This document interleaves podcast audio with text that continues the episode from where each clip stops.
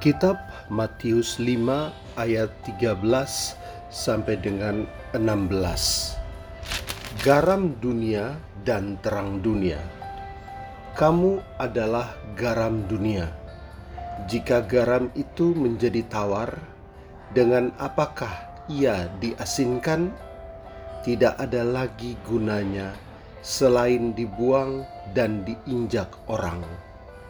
Kamu adalah terang dunia. Kota yang terletak di atas gunung tidak mungkin tersembunyi. Lagi pula, orang tidak menyalakan pelita lalu meletakkannya di bawah gantang, melainkan di atas kaki dian, sehingga menerangi semua orang di dalam rumah itu.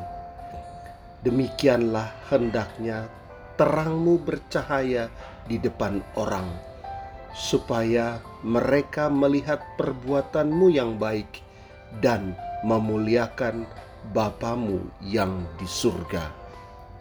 Filipi 2 ayat 14 dan 15. Lakukanlah segala sesuatu dengan tidak bersungut-sungut dan berbantah-bantah, supaya kamu tiada beraib dan tiada bernoda sebagai anak-anak Allah yang tidak bercela di tengah-tengah angkatan yang bengkok hatinya dan yang sesat ini, sehingga kamu bercahaya di antara mereka seperti bintang-bintang di udara.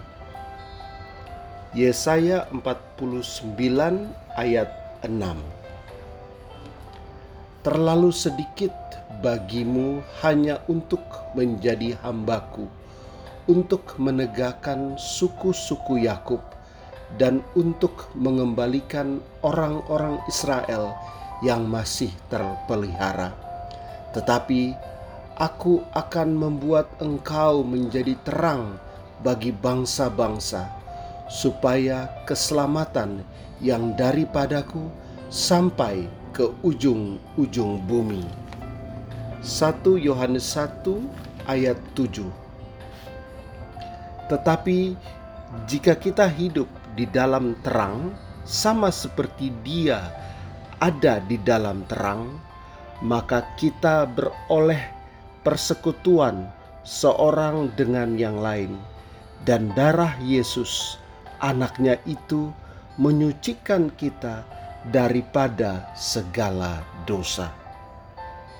Kisah Para Rasul 26 ayat 22 dan 23.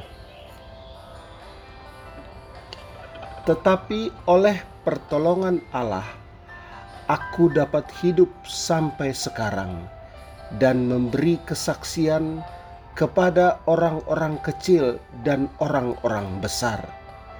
Dan apa yang kuberitakan itu tidak lain daripada yang sebelumnya telah diberitahukan oleh para nabi dan juga oleh Musa, yaitu bahwa Mesias harus menderita sengsara dan bahwa ia adalah yang pertama yang akan bangkit dari antara orang mati, dan bahwa ia akan memberitakan terang kepada bangsa ini dan kepada bangsa-bangsa lain.